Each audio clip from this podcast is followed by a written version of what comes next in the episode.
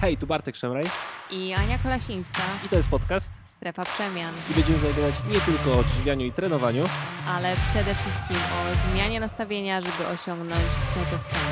No to dawaj.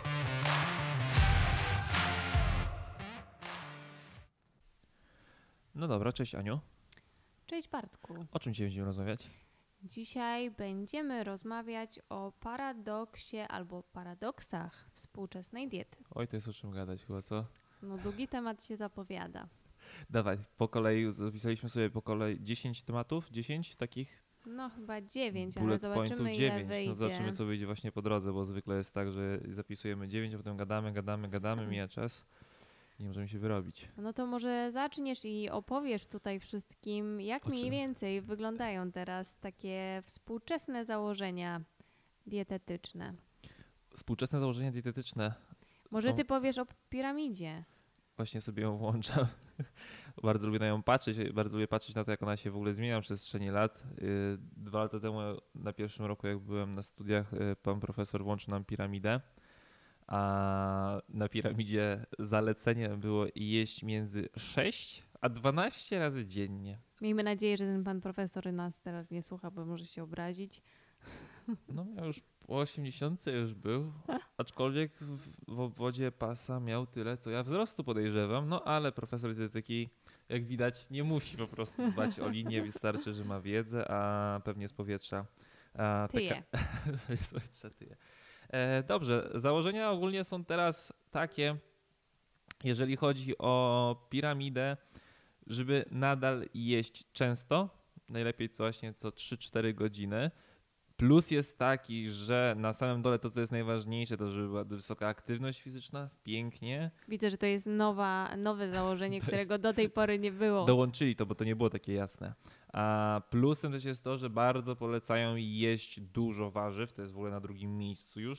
Minusem małym jest to, że tak samo często polecają jeść owoce, ale z owocami to jeszcze pogadamy, bo to wiadomo nie jest taki zero-jedynkowy temat. No na trzecim miejscu są już potem te wszystkie źródła węglowodanów typu makarony, chleby, pieczywo, no to wiadomo. To co najważniejsze, wszelkiego rodzaju a, kasze, przetwory związane właśnie a, z mączne takie. Potem jest oczywiście nasz ulubiony nabiał, to jest kluczowe i potem taki cypelek na samej górze tej piramidy, to jest źródła białka i taki mini, mini, mini, mini tłuszcze.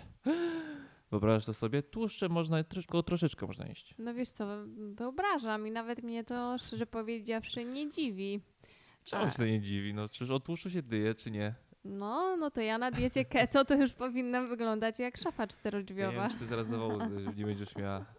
No co ciekawe, no ale co ciekawe, to właśnie z tego te zalecenia się wywodzą, bo przecież powodem, dla którego są wskazania, że mamy jeść tyle węglowodanów, jest fakt, że mamy jeść dużo mniej tłuszczów. No bo jeżeli coś wyeliminujemy ze swojego jadłospisu, to raczej wiadomo, że musimy to czymś zastąpić. Takie właśnie zalecenia były w Stanach Zjednoczonych, kiedy to jeszcze, o dziwo, wiązano spożycie właśnie tego typu produktów wysokich w tłuszcze z zawałami serca, a nikt nie skojarzył po prostu tego z tym, że ludzie zaczęli żyć trochę dłużej.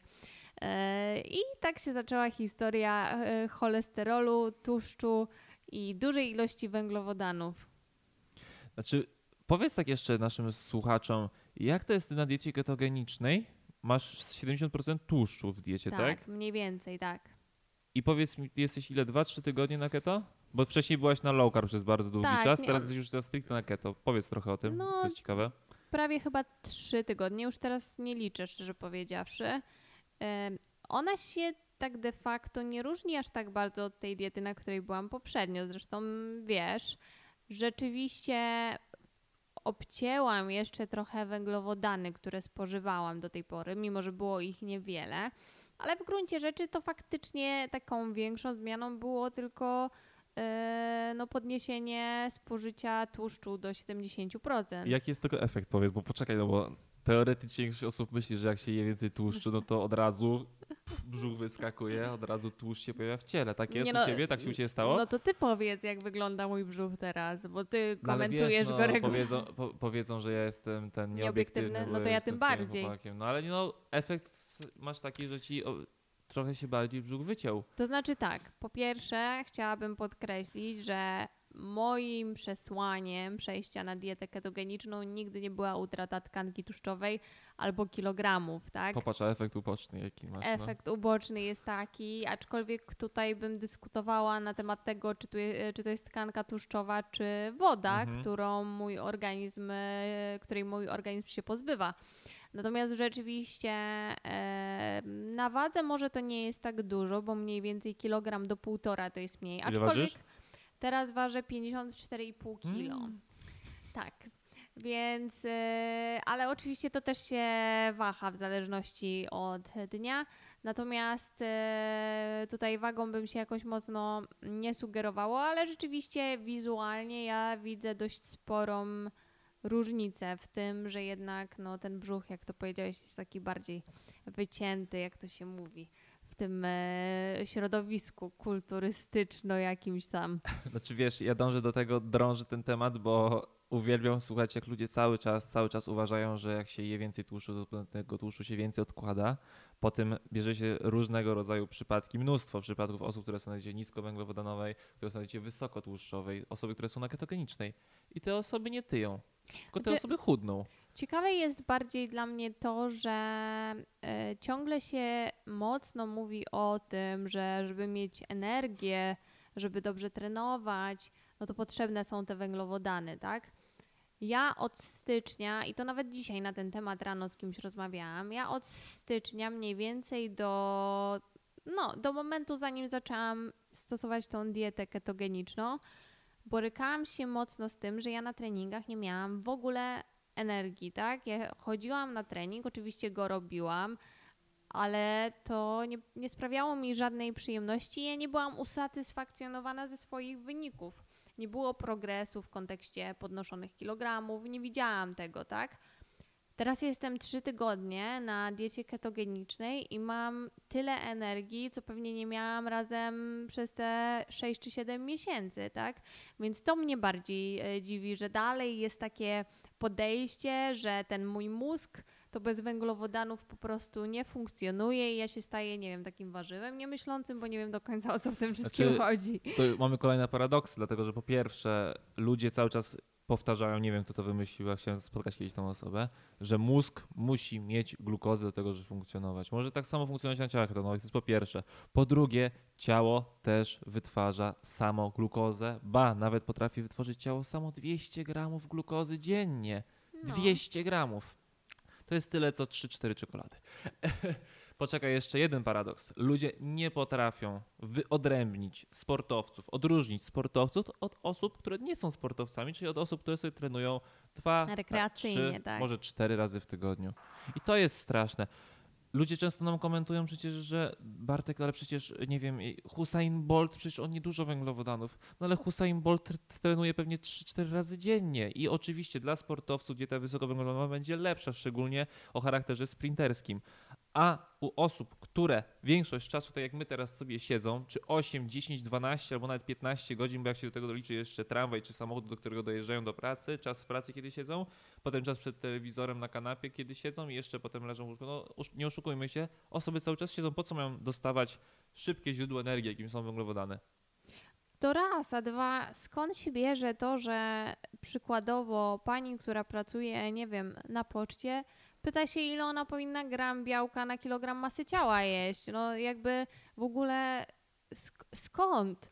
Powiedz, powiedz w ogóle, skąd to ludzie biorą, bo ja tego nie rozumiem. Myślę, że mój dziadek czy babcia to w ogóle nie wiedzieliby, o czym my mówimy. Tak samo jak nie wiedzieliby, o czym mówimy, licząc kalorie czy ważąc yy, jedzenie na wadze, ale to jest osobny temat. No tak, pięćdziesiąt lat temu nikt kalorii nie liczył i jakoś tak ta otyłość nie rosła. Od ostatnich pięćdziesięciu lat ta otyłość i nadwaga rośnie w zastraszającym tempie. To już nie jest nawet szybko. No. Obecnie co druga osoba ma nadwagę lub otyłość. To jest nawet chyba sześćdziesiąt procent, już nawet nie jest pięćdziesiąt procent. No to kurczę, coś no jest nie tak.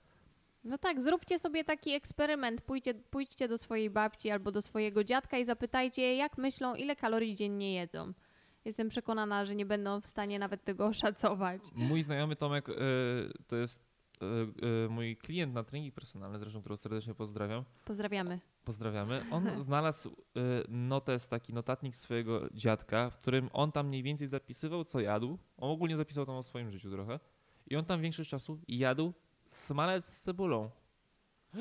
Jadł praktycznie sam tłuszcz i cebulę i żył i nie miał nawet, no nie miał żadnej nadwagi. Był bardzo dobrze podobno zbudowanym facetem, tak? No ale Bartek, bo wtedy życie było mniej stresujące, powietrze było lepsze, wszystko było lepsze. Oczywiście, że tak, te wszystkie czynniki też dodatkowe mają wpływ, ale nie oszukujmy się, ta dieta jest jakimś tam fundamentem w tym wszystkim i nie oszukujmy się, kiedyś ludzie tyle cukru nie jedli, podkreślam, cukier. To też jest pieczywo, to też są makarony. Oczywiście ktoś mi zaraz powie, no ale to jest nie, nie, to są węglowodany złożone. Tak, to są węglowodany złożone, które się ostatecznie wchłaniają jako cukier, jako glukoza. Dobrze, przejdźmy do kolejnego punktu. No czy w sumie ten Żebyśmy punkt, nie od, nie odbiegali no to za bardzo. Ten punkt ja bym połączyła, zaraz tutaj sobie sprawdzę, czy się mniej więcej trzymamy wszystkiego, ale ten punkt bym połączyła z tym, że jakimś cudem, bo to trzeba by tak nazwać, skoro wszyscy teraz odżywiają się z, może nie zdrowo, ale zdrowiej i wszyscy mamy większą świadomość, teoretycznie, tego co jemy, to dlaczego jest taki wzro, wzro, wzrost chorób autoimmunologicznych typu choroby tarczycy czy cukrzyca? Dlaczego tak jest? Takich cywilizacyjnych, tak? No tak samo. No właśnie, pytanie co to jest świadomość? No większość osób, które do nas się zgłasza, zaczyna od tego, że no ogólnie to jem zdrowo. Wiesz, teraz robi, robi się totalny dysonans w tym, co to znaczy jeść zdrowo, tak? Dla większości osób jedzenie zdrowo to jest jedzenie regularne. A czy to rzeczywiście jedzenie regularne jest aż tak niezbędne w tym wszystkim? No nie oszukujmy się, nie jest. Ktoś to pięknie sobie wymyślił, że to jedzenie legura, regularne to jest podstawa. Co trzy godzinki, najlepiej co trzy i pół może albo nawet cztery. Mało, a często, żeby nie, nie ten, nie, poziom insuliny po prostu się nie zepsuł, tak? Ja z kolei mam wrażenie, znaczy zgadzam się z tobą jak najbardziej, ale ja mam wrażenie, że zdrowo bardziej kojarzy się niskotłuszczowo. O to też. Dlatego, że zobacz tak ile dalej. razy zdarza Light. się, że ktoś wysyła nam swój taki normalny jadłospis i podkreśla dwa albo trzy nawet razy, że kawę pije z mlekiem zero przecinek pięć procent albo jeden przecinek pięć procent, tak?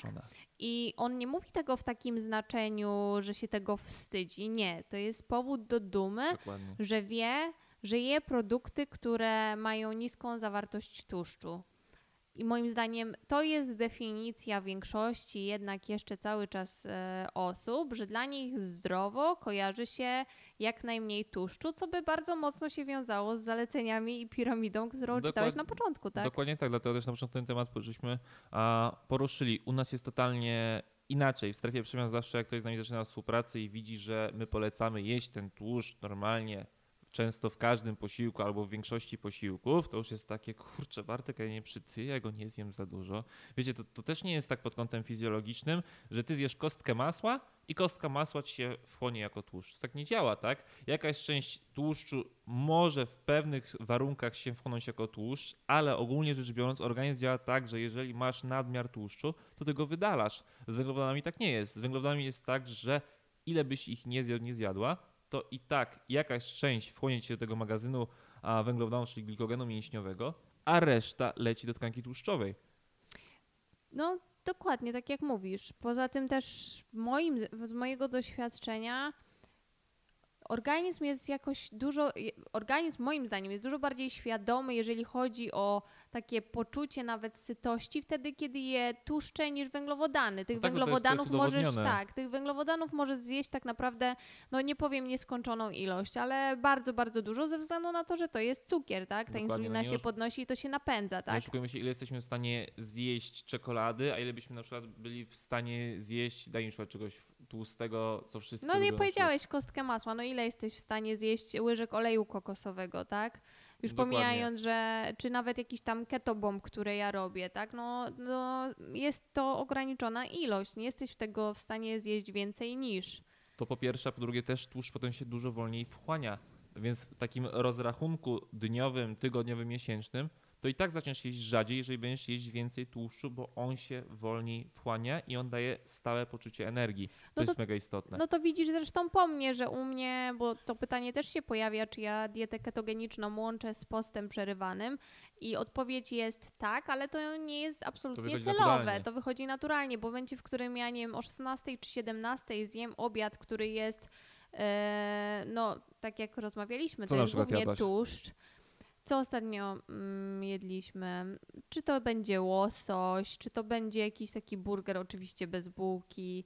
E, to są rzeczy, które na tyle mocno są sycące i ja jestem na tym na tyle najedzona, że ja nawet nie jestem w stanie zjeść wcześniej niż następnego dnia rano, tak? To wychodzi po prostu automatycznie, e, więc jakby tak, łączę to z postem przerywanym, ale w sumie przez przypadek. Dobra, trzymajmy się tematu o, tej, o bardziej szczegółowo dzieci też będziemy mówić w kolejnych tak. naszych odcinkach, tu jedźmy już dalej z punktami. No to y, tutaj też y, paradoksem jest to, że wszyscy się znają na diecie, ale tak de facto dalej się zmagają z tą otyłością, nadwagą, efektem jojo, bo efekt jojo to jest w ogóle coś pojawiającego się non-stop. Znaczy ja uwielbiam zawsze, jak się siedzi przy stole albo ze znajomymi, i nagle wchodzi temat diety, bo to są takie die, te, dieta, polityka. polityka, pogoda, to są takie neutralne tematy, każdy ma coś zawsze do powiedzenia na ten temat. I przychodzimy temat polityki, no każdy powie co ma do powiedzenia, o Freud nas przyszedł. A... Będzie hałasował. I nagle temat diety wchodzi. A to jest zdrowe? Tak, tak, to jest zdrowe, to ma jakąś tam jedną witaminę. A to jest zdrowe? Tak, to też ma jakąś tam witaminę i wpływa na coś tam. I tak każdy sobie gdzieś tam coś tam usłyszy, gdzieś tam coś tam powie i potem niestety, ale jak to ludzie zaczynają składać do kupy, no to to się totalnie tej kupy nie trzyma.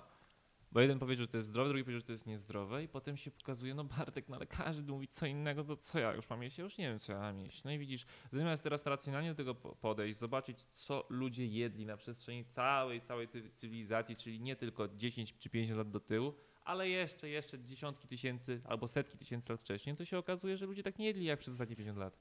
No to raz, a dwa, ja mam takie wrażenie, że ludzie nie umieją filtrować informacji, bo oczywiście nie jesteś w stanie w stu procentach jeść naturalnie, bez zupełnie przetworzonej żywności. Musiałbyś mieć wtedy swoją farmę, swój ogródek, swoje zwierzęta. I to też by nie było wystarczające. I to też, też by nie było wystarczająco. Natomiast śmieszą mnie w jakimś stopniu, może to nieładnie zabrzmi, komentarze typu, że owoce są pryskane albo warzywa są pryskane, ale idziemy potem do Biedronki i kupujemy Coca-Colę i Kinder Bueno na śniadanie, tak?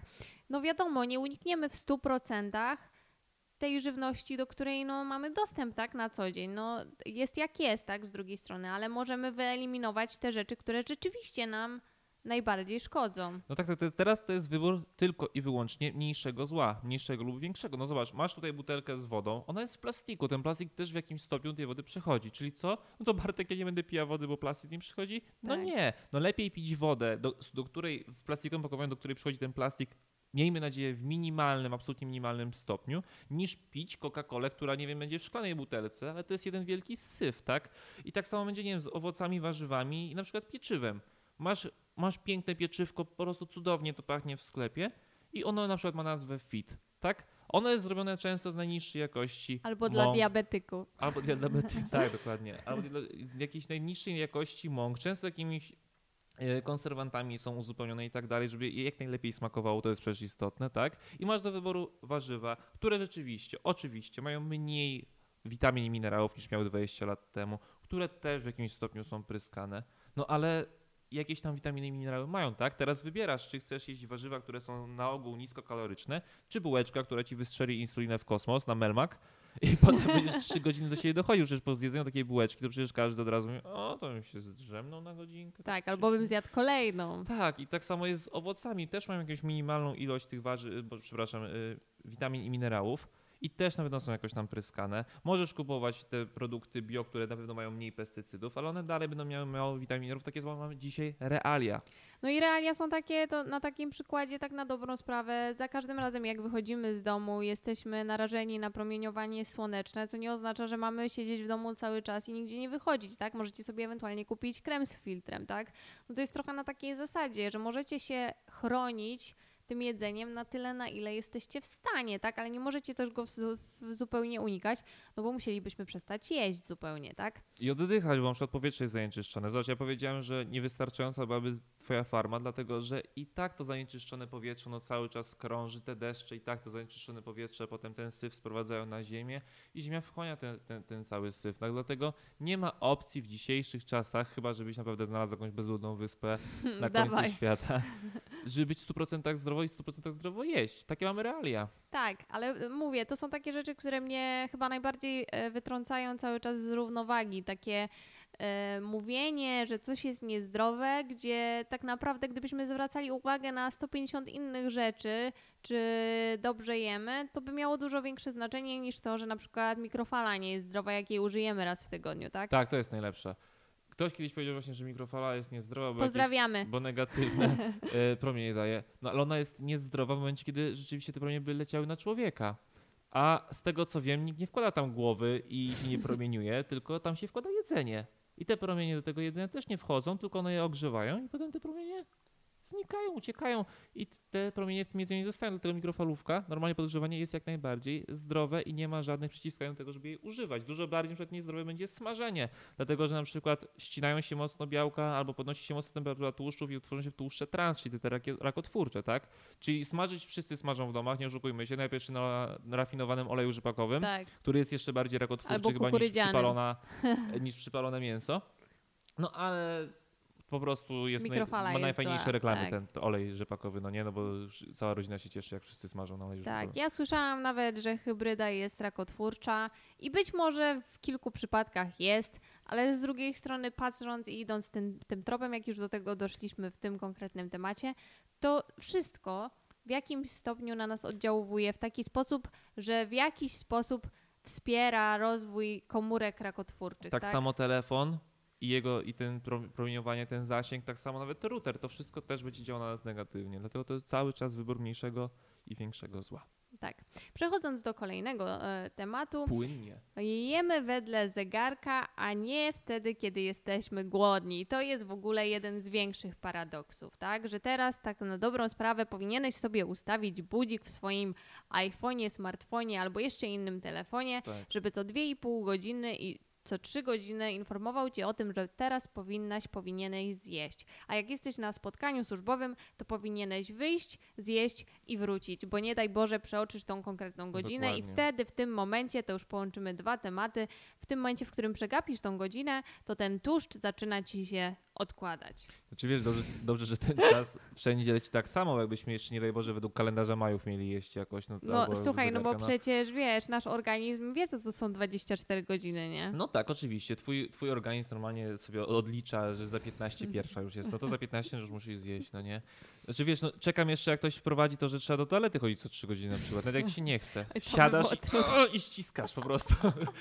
Dajesz się maksa, bo to jest zdrowo, tak? Bo, tak, bo to już jest czternasta, ja muszę iść do toalety. No i tak ktoś wymyślił z jedzenia, za trzy godziny trzeba jeść. Gorzej, jak ktoś pracuje w autobusie. No to niestety nie możesz pracować w autobusie, albo musisz się po prostu zatrzymać na środku drogi, wysiąść, zrobić i, i z powrotem. No i tak samo jest z jedzeniem. Nie ma znaczenia, że jest, nie jesteś albo jesteś głodna. Musisz teraz jeść i koniec. Nie no. ma innej opcji. Twój organizm nie wie, kiedy jest głodny, tak? Zwierzęta mają zresztą podobnie, tak? Zwierzęta też jedzą co trzy godziny. A nie, nie jedzą. Hmm, może dlatego, że ten gatunek zwierząt nie jest otyły. Ale oprócz tych, które są domówione. Z drugiej Ale. strony nasze zwierzęta nie byłyby najlepszym przykładem, bo gdybyś im postawił miskę na cały dzień, to one by cały dzień jadły. Pytanie, przez ile dni by tak cały dzień jadły? No, nie, be, nie będziemy ja sprawdzać. Nie chcę tego sprawdzać, tak? Ale ogólnie te zwierzęta, które żyją w naturalnych warunkach, żadne nie ma problemu z otyłością, co jest bardzo ciekawe. A te zwierzęta, które są udomowione bardzo często, mają nadwagę. Upodabniają się do właścicieli. No i nie brnijmy w to. Jedźmy dalej. Dobrze, czyli temat zegarka mamy podsumowany. No to jak to jest z tym tłuszczem? Bo w sumie nie rozwinąłeś tego tematu, a on się jednak pojawia bardzo często, że jak nie będziemy jeść, jak doprowadzimy do uczucia głodu, czy jak zrobimy sobie post przerywany, czy głodówkę, głodówka to złe, to złe słowo, post, no to wtedy nasz organizm w ramach obrony, bo to jest takie ładne, ładnie tak, używane tak, tak. słowo, będzie się bronił i on będzie odkładał tą tkankę tłuszczową. No na pewno. No to jak to jest? I na tym pytaniu zakończymy pierwszą część tego odcinka. W związku z tym, że ten odcinek wyszedł nam dłuższy, dużo dłuższy niż myśleliśmy. Podzieliliśmy go na dwie części po około dwadzieścia pięć minut, więc to jest koniec części pierwszej, a ja już zapraszam niedługo na drugą część. Do usłyszenia.